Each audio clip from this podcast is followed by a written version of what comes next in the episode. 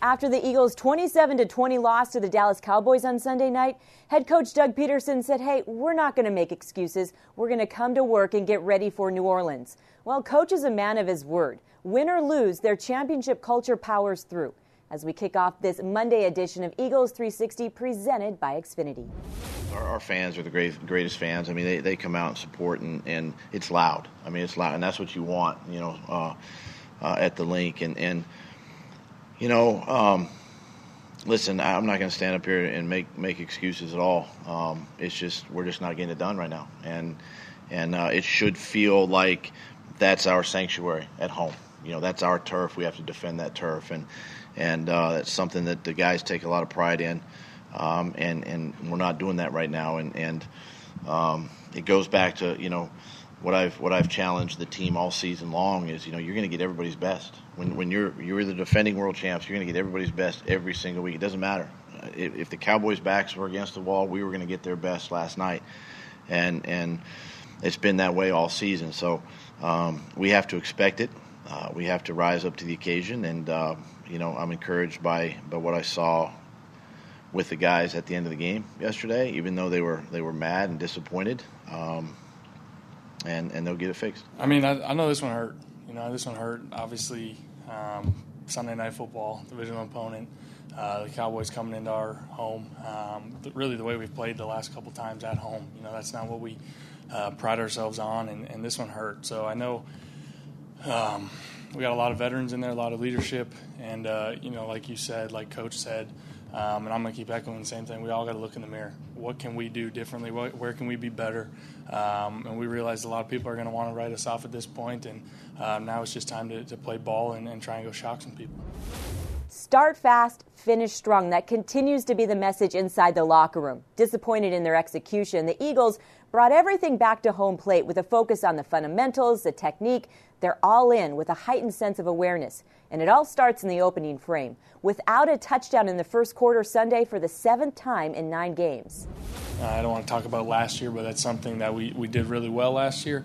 And it's, it's really hard to put your finger on why um, it is the way it is this year. Uh, a lot of it's just little execution things that are a big deal. Um, and so, I mean, we got to go back and look and, and see uh, what are teams doing to us early in the game? Why are we having these slow starts? And really, you know, look hard in the mirror because um, I think tonight that's what cost us. First half, they executed a lot better than us. We couldn't find rhythm in the first half. Um, kind of got to the red zone in the first half, didn't score touchdowns. So it's tough. Um, down 13 to 3 at halftime. Um, put our defense in a hole. It's not like we're going into a game and getting surprised by what the defense is doing. They're doing what they do. Um, they're not really doing anything out of the ordinary when we play teams. Carson Wentz got the offense going in the second half with back to back touchdown scoring drives, both of which finding Zach Ertz in the end zone. And the production of Ertz is something we highlight every week, consistently making plays. The difficulty of his catches also on display Sunday against the Cowboys in his fourth 100 yard game of the season. I think going into the game, we're very confident with what we have called, what the play is going in the second half, typically we get rolling. After the first quarter, we get rolling. Um, so we just got to find solution because we got a really big game this week. There's no other way to put it. The Eagles' five losses this season have all been in one score games. I can hear you at home. Heartbreaking. But this team fights, they compete, and they're still in control of their playoff destiny.